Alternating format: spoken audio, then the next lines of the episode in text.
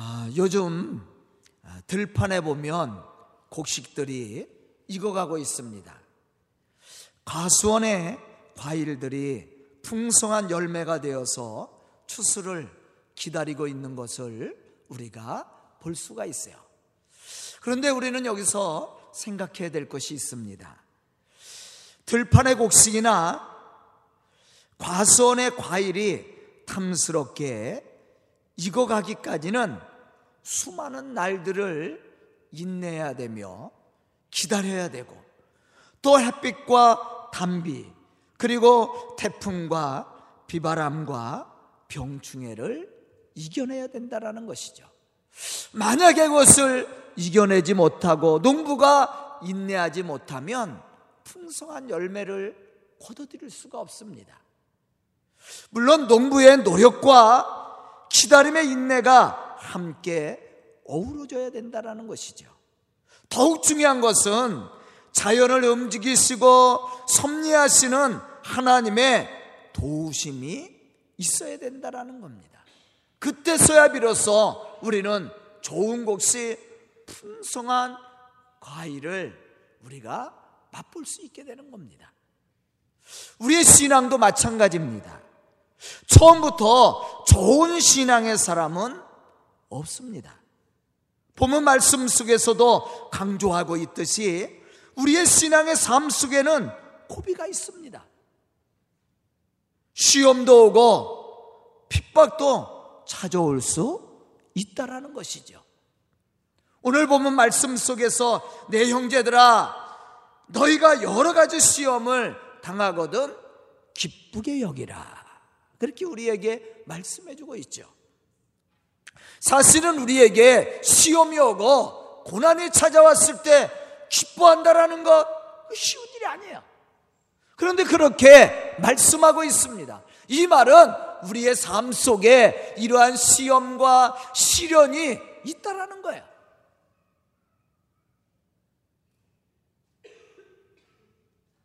만약에 우리가 이러한 시험이 오고 이러한 핍박이 왔을 때 우리가 그것을 인내하지 못하고 그것을 견뎌내지 못하면 우리는 실패할 수도 있어요.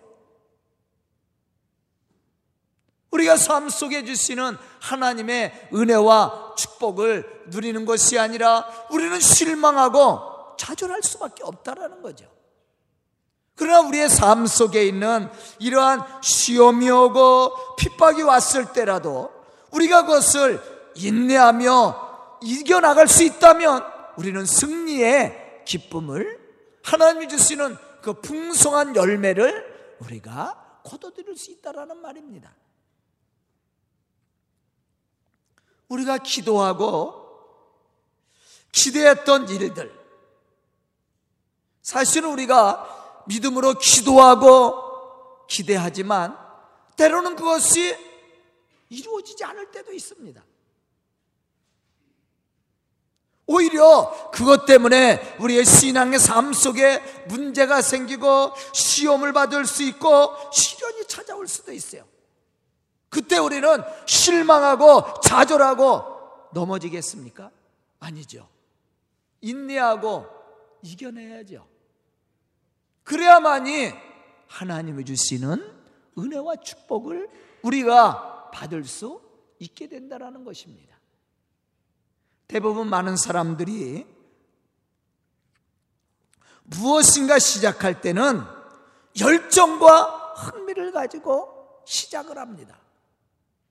그런데 문제는 그까지 열정과 흥미를 가지고 인내하며 나가지 못하고 포기하는 데 있어요. 우리 2018년도도 시작한 지가 엊그제 같은데 벌써 10월 중순입니다. 우리가 2018년도를 시작할 때 우리 성도들도 많은 기대를 가지고 꿈을 가지고 새로운 시간을 주신 하나님 앞에 감사하며 많은 비전을 가지고 아마 시작했을 겁니다.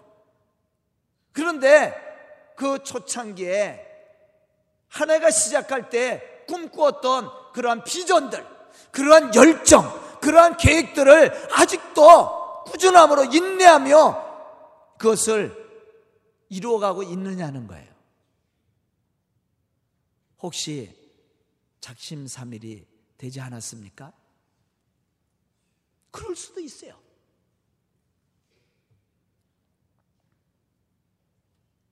사실 우리가 무엇인가 처음 시작할 때 이러한 열정을 가지고 시작합니다. 흥미가 있어요. 그런데 시간이 흘러갈수록 이러한 열정과 의욕은 어떻게 해요? 사라져 가죠. 신앙생활도 마찬가지입니다. 처음 은혜를 받고 신앙생활을 할 때는 그래도 재미있습니다. 성령의 신비한 말씀도 설교를 통해 주시는 은혜의 말씀도 기도 생활을 통해서 응답해 주시는 하나님의 은혜도 너무나도 신기하고 재미있게 느껴져요. 하지만 시간이 흐르고 신앙생활이 익숙해지고 또 신앙생활이 습관화됐을 때 우리는 점점 재미를 잃어가죠. 열정도 어떻게 됩니까? 시들어집니다. 때로는 의무감에 습관적으로 신앙생활을 할 수도 있어요. 이러한 사람이 하나님의 능력을 체험하고 증거함으로 복음의 역사와 교회를 부흥시킬 수 없다라는 겁니다. 그럼 어떻게 할 때 우리가 신앙을 유지하고 하나님이 우리에게 허락해 주신 은혜와 축복을 계속해서 받고 누릴 수 있습니까? 그것은 꾸준함과 믿음의 인내를 가지고 우리에게 맡겨주신 사명을 감당해 나갈 수 있어야 되는 거예요. 다시 말하면 변함없는 믿음과 마음을 가지고 우리를 향하신 하나님의 능력과 축복을 기대하며 쉬지 않고 전진해 갈 수 있는 신앙의 열정이 우리에게 있어야 된다라는 겁니다. 그래야만이 우리가 우리에게 맡겨주신 사명을 감당해 나갈 뿐만 아니라 하나님이 약속하신 그 은혜와 축복을 우리가 누릴 수 있게 되는 거예요. 저는 요즘 들어 더 하나님 앞에 감사하는 일이 많이 있어요. 그것은 뭐냐면 교회가 지어지고 그것 때문에 그런 것이 아니에요. 사실은 꾸준함을 가지고 인내하며 헌신하는 우리 성도들이에요. 변함없는 신앙을 가지고 굉장한 열정을 보이고 헌신은 보이지 않지만 그래도 맡은 자리에서 헌신하는 우리 성도들 그분들이 있기 때문에 교회가 교회가 되는 거예요. 만약에 그러한 헌신자들이 없다면 이 교회는 아마 벌써 무너지고 말았을 거예요. 제가 한 주간 베트남에 갔다 왔습니다. 그 이강하 선교사가 자기 얘기를 하는데 무엇을 얘기하냐면 17년 있었다고 그랬나요? 거기서? 18년. 17년, 18년 됐대요. 그런데 그렇게 오랜 시간 동안 베트남에서 사실은 견디면서도 지금도 비자가 2년씩 나와요, 그분은. 그러니까 선교하는데 큰 문제가 없어요. 선교사들의 가장 큰 문제가 되는 게 뭐냐면 비자 문제입니다. 대부분 6개월, 길게 줘야 1년, 2년은 잘 안 줘. 그죠? 우리 문정현 선교사님 여기 와 있는데 왜냐하면 선교사인 줄 알면 비자를 잘 안 줘요. 그래도 이강하 선교사는 2년씩 비자를 받아요. 부부가 다 거기서 일을 하니까 물론 선교사인 줄 그들이 알고 있어요. 베트남도요 선교사가 가서 말씀 전하지 못합니다. 그럼 곧바로 추방이에요. 교회 가서 설교 못해요. 또 한국 사람이 교회도 못 집니다. 물론 베트남 사람이 교회를 짓고 또 베트남 사람 설교하고 자기들이 하는 건 괜찮아요. 그런 자유는 있어요. 그런데 외국인이 와서 복음 못 전합니다. 미얀마도 마찬가지예요. 이 쉬운 게 아니야. 그런데도 지금까지 그가 성교를 할수 있었던 것은 하나님의 은혜라고 생각해. 또 한 가지는 뭐냐면 꾸준함이야. 변함없이 성교사가 처음 그러한 신앙을 가지고 그러한 열정을 가지고 베트남 사람들을 섬겨줬다라는 거예요. 자기 이권을 따지는 게 아니라. 그래서 지금까지 할 수 있었다고. 그런 얘기를. 아직도 그러한 열정을 가지고 그가 그곳에서 선교하고 있다고 얘기합니다.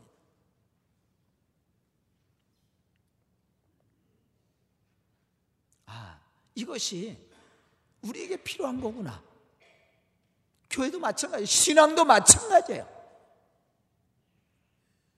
이러한 신앙 가지고, 이러한 인내를 가지고 우리에게 주어진 일에 대해서 끝까지 우리가 충성하고 최선을 다할 수 있다면 하나님은 그러한 사람을 통해서 일하시고 역사하시고 축복해 주신다라는 거예요. 물방울이 바위에 구멍을 냅니다. 그런데 우리 상상해 보세요. 물방울이 힘이 있어서 바위에 구멍을 내요? 아니에요. 물방울 힘 없어요. 그런데 쉬지 않고 계속해서 바위에 떨어질 때 물방울이 떨어진 그 자리에 구멍이 난다라는 거예요. 하나님의 역사도 바로 이러한 믿음의 사람들을 통해서 일하신다라는 것을 우리는 생각해야 됩니다. 사무엘 존슨이라는 사람은 이렇게 말합니다. 진정 위대한 일은 힘에 의해서가 아니라 인내에 의해서 이루어진다. 위대한 일은 어떤 힘에 의해서, 어떤 능력에 의해서 이루어지는 것이 아니라 인내로 이루어진다. 그렇게 말씀하고 있어요. 저도 목회하면서 그런 걸 많이 느껴요. 사실 저에게 뭐 큰 재능도 없고 능력도 없습니다. 근데 제가 잘하는 게 하나가 있어요. 그건 뭐냐면 꾸준함입니다. 인내하는 건 잘해요. 참고 기다리는 거. 그러니까 지금까지 여기서 목회하겠죠? 그렇지 않으면 에이 때려치고 나가자. 교회가 서강교회뿐이냐? 그리고 나가는 분들이 있어요. 어리석은 사람들이야. 아마 저도 그랬을지도 몰라.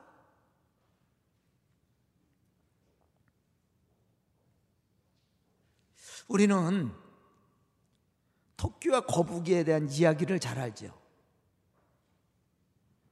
토끼의 능력보다 거북이의 꾸준함이 승리를 이루었다라는 비결입니다. 아무리 많은 재능과 능력이 있어도 꾸준하지 못한 사람은 성공할 수 없습니다. 하지만 부족함이 있어도 꾸준하며 인내하며 노력하는 사람은 이길 수가 없는 거예요. 머리가 천재적인 머리를 가져도요, 성공하지 못하는 사람들 많아요. 누가 성공하느냐? 꾸준히 노력하는 사람이에요. 인내하며 최선을 다하며 열정을 가지고 노력하는 사람은 이겨낼 수가 없는 거예요. 신앙도 마찬가지입니다. 하나님의 역사는 아무나 이루는 것이 아니에요. 어쩌면 우리에게는 특별한 은사와 능력이 부족할 수 있습니다. 그렇다고 해서 실패자는 아니에요. 세상에서 버림받은 자도 아닙니다. 만약 우리가 우리 자신을 비관하고 모든 것을 포기한다면 우리는 실패자가 될 수 있어요. 하지만 우리에게 주어진 은사와 능력이 작을지라도 그것을 감사로 받고 인내하며 맡겨진 일에 대해서 최선을 다하고 꾸준함으로 노력한다면 그 사람이 기적을 만들어내는 사람이에요. 오늘 본문 말씀 속에서도 우리에게 그러한 사실을 가르쳐 주고 있습니다. 인내를 온전히 이루라. 너희로 온전하고 구비하여 조금도 부족함이 없게 하려 함이니라. 인내하라는 거예요. 꾸준히 노력하라는 겁니다. 그러면 하나님이 우리 속에 역사하시사 우리를 온전한 믿음의 사람으로 세우시고 우리를 통해서 하나님이 역사하시겠다라는 얘기예요.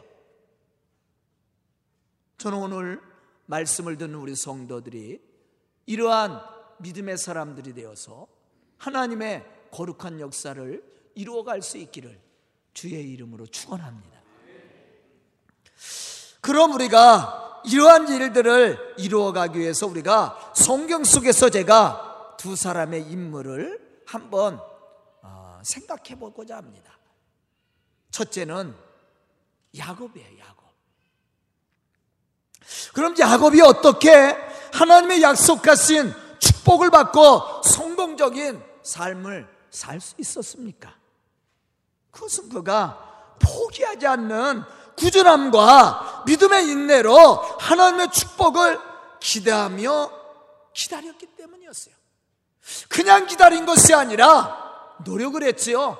자기에게 맡겨진 일에 대해서는 최선을 다하는 그러한 삶을 거예요. 그러한 야곱에게 하나님이 약속하신 축복을 허락해 주시고 또한 그가 이 땅에서 그 축복을 누릴 수 있는 은혜와 능력을 주었다라는 겁니다.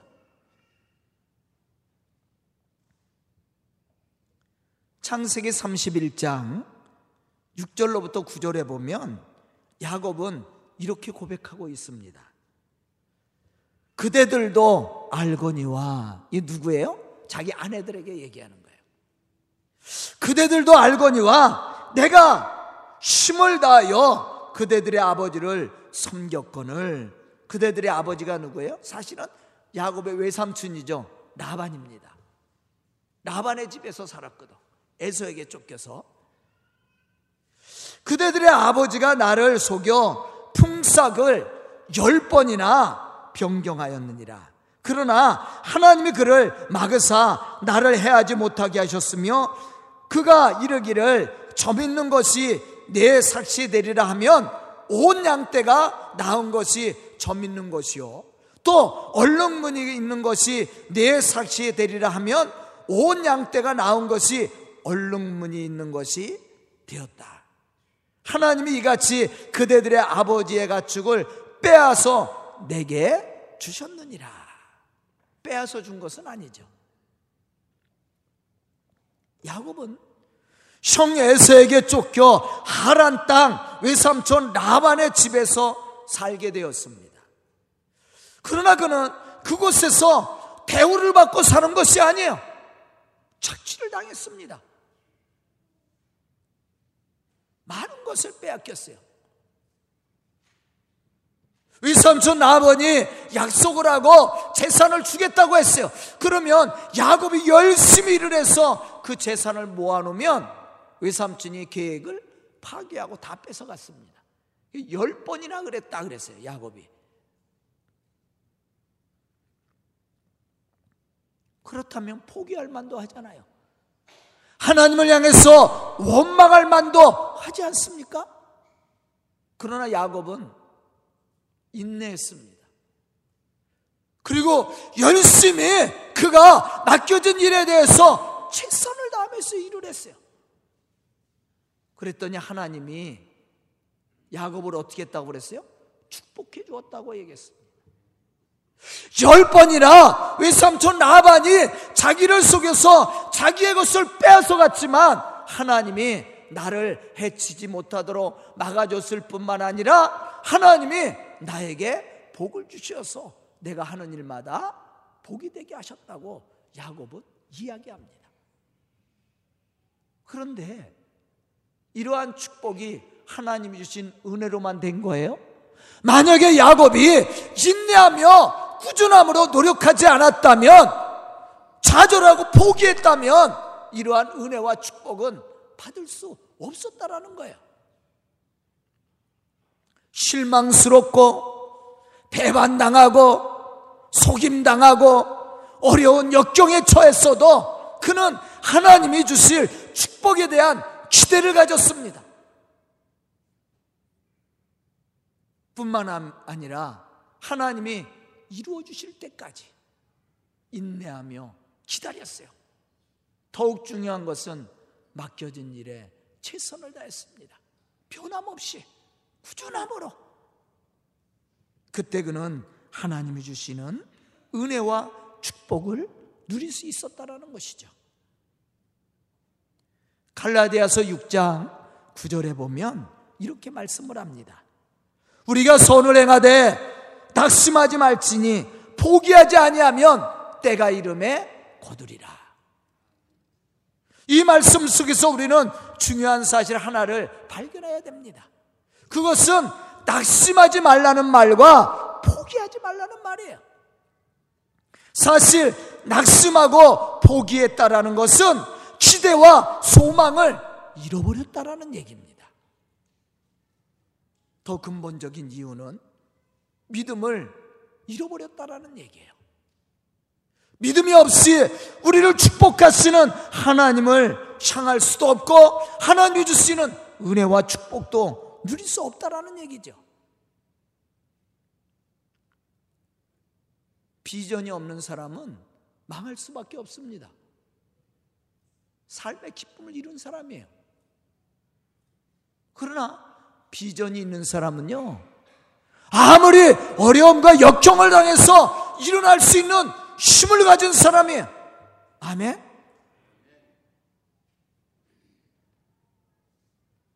그래서 우리는 낙심하지 말아야 돼. 낙심하고 포기했다라는 것은 이미 소망이 없는 사람입니다. 삶의 의욕을 잃어버린 사람이에요.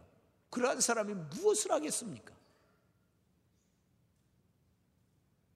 시편 37편 9절에 보면 이렇게 말씀하고 있습니다. 진실로 악을 행하는 자들은 끊어질 것이나 여호와를 소망하는 자들은 땅을 차지하리로다. 사실 우리가 이 세상을 살아가면서 낙심하고 좌절할 일들이 얼마나 많이 있습니까? 늘 성공하고 늘 잘 되는 것은 아닙니다. 우리가 계획한 대로 다 이루어지는 것도 아니에요. 때로는 실패할 때도 있고 아무리 노력을 했는데 이루어지지 않을 때도 있어요. 그렇지만 우리가 믿음을 가져야 돼요. 우리 속에 역사하시는 하나님을 바라보고 우리 속에 축복하시는 하나님의 역사를 우리가 믿는다면 우리는 소망을 잃지 않고 믿음을 가지고 인내하며 우리에게 맡겨진 사명을 감당해 나갈 수 있어야 됩니다. 이 사람이 하나님의 축복을 누리는 사람이에요. 하나님의 역사를 이루어가는 사람입니다. 이 사람이 세상에서 승리하는 사람이에요. 바로 야곱이 그러한 믿음의 사람이었습니다. 저는 오늘 말씀을 듣는 우리 성도들이 이러한 믿음의 사람들이 되어서 하나님의 약속하신 그 축복을 누릴 뿐만 아니라 교회를 부흥시키고 복음의 역사를 이루어가는 믿음의 좋은 일꾼들이 될 수 있기를 주의 이름으로 축원합니다. 두 번째 사람은 야곱의 아들 요셉입니다. 요셉은 우리가 꿈의 사람이라고 얘기하죠. 하나님이 약속하신 꿈을 이루기 위해서 꾸준히 노력하며 인내하며 기다렸던 사람입니다. 형들의 시기로 많은 어려움과 고난을 당했지만 하나님의 약속하신 비전을 잃어버리지 않고 그것을 이루고 성취했던 사람이에요. 그것이 성공의 비결이었습니다. 앞에서도 말했듯이 그는 변함없는 믿음과 꾸준함으로 하나님의 약속하신 축복의 비전들을 하나님이 이루어 주실 때까지 인내하며 기다렸던 사람입니다. 수많은 시련과 고난이 그의 삶 속에 있었지만 그것을 이기고 견뎠습니다. 낙심하고 포기하기보다 그것을 극복해 나갔다라는 거예요. 무엇을 가지고? 믿음의 비전을 가지고. 그랬을 때 그는 하나님이 약속하신 그 축복과 은혜를 누릴 수 있었습니다. 만약에 우리에게 요셉 같은 고난이 왔다면 우리는 어떠한 신앙의 모습을 보이겠습니까? 형제가 배반하고 형제가 나를 팔아먹었어요. 내가 열심히 노력하고 헌신했는데 그 주인이 배반해서 나를 고소해서 감옥에 갔습니다. 되는 일이 없어요. 뭔가 되는가 싶으면 실패합니다. 이게 한두 번도 아니에요. 계속해서 연속해서. 우리에게 이러한 상황이 찾아왔다면 우리는 하나님 앞에 어떠한 신앙의 모습을 갖고 나가겠냐는 것입니다. 요셉은 이러한 상황 속에서도요, 실망하고 낙심하고 좌절하지 않았어요. 삶을 포기하거나 하나님을 원망하지 않았습니다. 그럴수록 그는 인내하며 성실함으로 자기에게 맡겨진 사명들을 감당해 나갔어요. 희망을 잃지 않았습니다. 하나님이 약속하신 것을 이룰 것은 믿었습니다. 그리고 주어진 일에 대해서 최선을 다했어요. 그때 하나님의 역사하시는 축복을 그가 경험할 수 있었다라는 겁니다. 이것이 성공의 비결이었어요. 여기서 우리는 마지막으로 한 가지 생각해야 될 것이 있습니다. 그것은 우리의 모든 신앙의 문제를 풀어가고 해결하기 위해서는 하나님의 뜻을 따라가야 되고 그것을 행할 수 있는 신앙이 우리에게 필요하다라는 겁니다. 왜냐하면 우리의 삶의 모든 문제를 해결하실 수 있는 분이 누구예요? 하나님이시기 때문에. 우리가 아니에요. 내가 아닙니다. 하나님은 분명히 우리 속에 역사하시고 축복하시는 분입니다. 그러나 아무에게나 하나님이 은혜를 베푸시고 축복을 허락해 주는 것은 아니에요. 늘 변함없는 신앙과 믿음의 열정을 가지고 모든 시련과 시험을 인내함으로 견딜 뿐만 아니라 하나님을 향한 소망과 기대를 가지고 맡겨주신 사명에 대해서 최선을 다해 감당하는 사람에게 하나님은 이러한 은혜와 축복을 허락해 주신다라는 거예요. 야곱도 요셉도 다 이러한 믿음의 사람으로 하나님의 약속하신 그 역사와 축복을 이루었던 사람이에요. 그러기 위해서는 하나님의 뜻을 알아야 됩니다. 하나님의 말씀이 깨달아져야 되는 거예요. 우리를 향하신 하나님의 뜻과 말씀이 깨달아지지 않으면 우리는 인내할 수 없습니다. 우리를 향하신 하나님의 역사와 축복하심에 대한 기대가 없으면 우리는 꾸준함으로 우리에게 맡겨진 사명을 감당해 나갈 수 없다라는 거예요. 우리가 오늘 본문 말씀을 통해서 또 두 사람의 예를 들었던 야곱과 요셉이 인내함으로 그 모든 역사를 이루어갈 수 있었던 이유가 어디에 있습니까? 하나님을 향한 온전한 신앙을 가졌다는 거예요. 다시 말하면 하나님을 신뢰했다라는 거죠. 그렇기 때문에 그들의 삶의 문제는 해결받을 수 있었고 또 하나님의 축복하시는 은혜를 그들이 체험할 수 있었다라는 겁니다. 내가 내 문제를 해결하는 것이 아니야. 하나님이 해결해 주시면 모든 문제가 해결됩니다. 하나님이 풀어 주셔야 돼요. 농부가 아무리 노력을 해도요. 하나님이 허락하지 않으면 열매를 얻을 수가 없는 거예요. 하나님이 자연을 잘 운행해 줘야 됩니다. 그래야만이 열매를 거둘 수 있는 거예요. 우리도 마찬가지예요. 하나님이 역사하셔야 됩니다. 그래서 우리는 하나님의 뜻을 알고 하나님의 뜻에 따라 우리가 말씀에 따라 순종하며 믿음으로 나갈 때 또 우리에게 주어진 사명을 따라 우리가 최선을 다할 때 하나님의 역사하심과 축복하신 은혜를 우리가 체험할 수 있게 된다는 것이죠. 저는 오늘 말씀을 듣는 우리 성도들이 오늘 본문 말씀 속에서 인내를 이루라고 말씀한 것처럼 우리가 인내함으로 하나님의 거룩한 역사를 이루어가는 믿음의 사람들로 야곱과 같이 요셉과 같이 하나님이 주시는 은혜와 축복을 받고 누릴 수 있는 그런 믿음의 성도들이 다 될 수 있기를 주의 이름으로 축원합니다. 기도드리겠습니다. 은혜로우신 아버지 하나님 감사합니다. 이렇게 귀한 시간 허락하여 주시고 또 예배를 통해서 말씀을 통해서 깨닫는 지혜를 주시니 감사합니다. 저희들이 꾸준함으로 인내하며 주의 거룩한 역사를 이루어가는 믿음의 좋은 일꾼들이 되게 해 주시옵소서. 그래야 우리 성도들을 통해 이 교회가 부흥케 해 주시고 주의 맡겨 주신 그 복음의 사명을 감당해 나갈 수 있도록 축복하여 주시옵소서 예수님의 이름 받들어 축복하며 기도드리옵나이다. 아멘.